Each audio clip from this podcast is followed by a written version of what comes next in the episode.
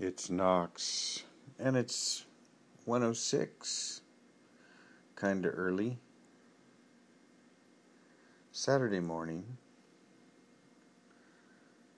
I want to talk about Brian Eno and, and give any of you writers out there the outline of a novel you can write, an allegory that if you do it right, it will make you rich. It's the story of Brian Eno, except we have to make up something at the end that probably isn't going to happen to Brian Eno to make it complete and make it commercial.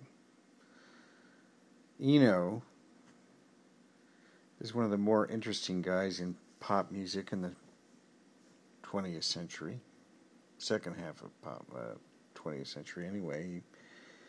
He, he was an art student and uh, he was uh, one of the early members of, perhaps a founding member of Roxy Music, along with Bryan Ferry, and uh, who's, you know, one of the great vocalists of all time. And they had this incredible band in the early 70s, glam band, Roxy Music. And um, you know, Eno was as popular as Bryan Ferry.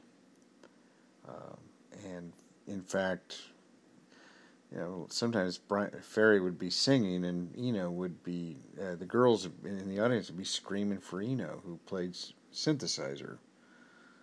Um, and uh, Eno was not really a musician, but he had great taste and he could figure out, you know, great parts. Uh, for the music.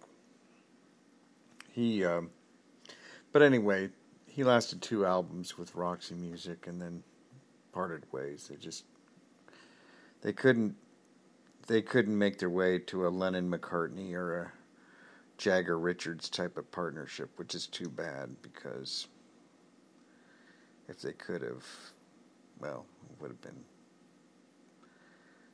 different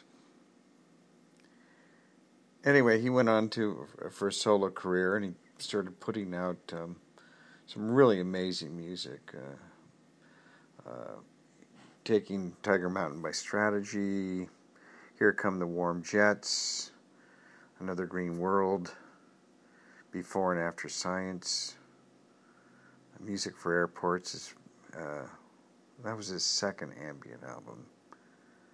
Um, and I I loved Eno back in those days. Uh, somewhere in there, he's he uh, he worked with uh, David Bowie on the Berlin Trilogy album. I mean, well, two two were recorded in Berlin. Uh, the last one, Lodger, was I think recorded in Switzerland, if I recall correctly. But it's considered part of the Berlin Trilogy for some reason.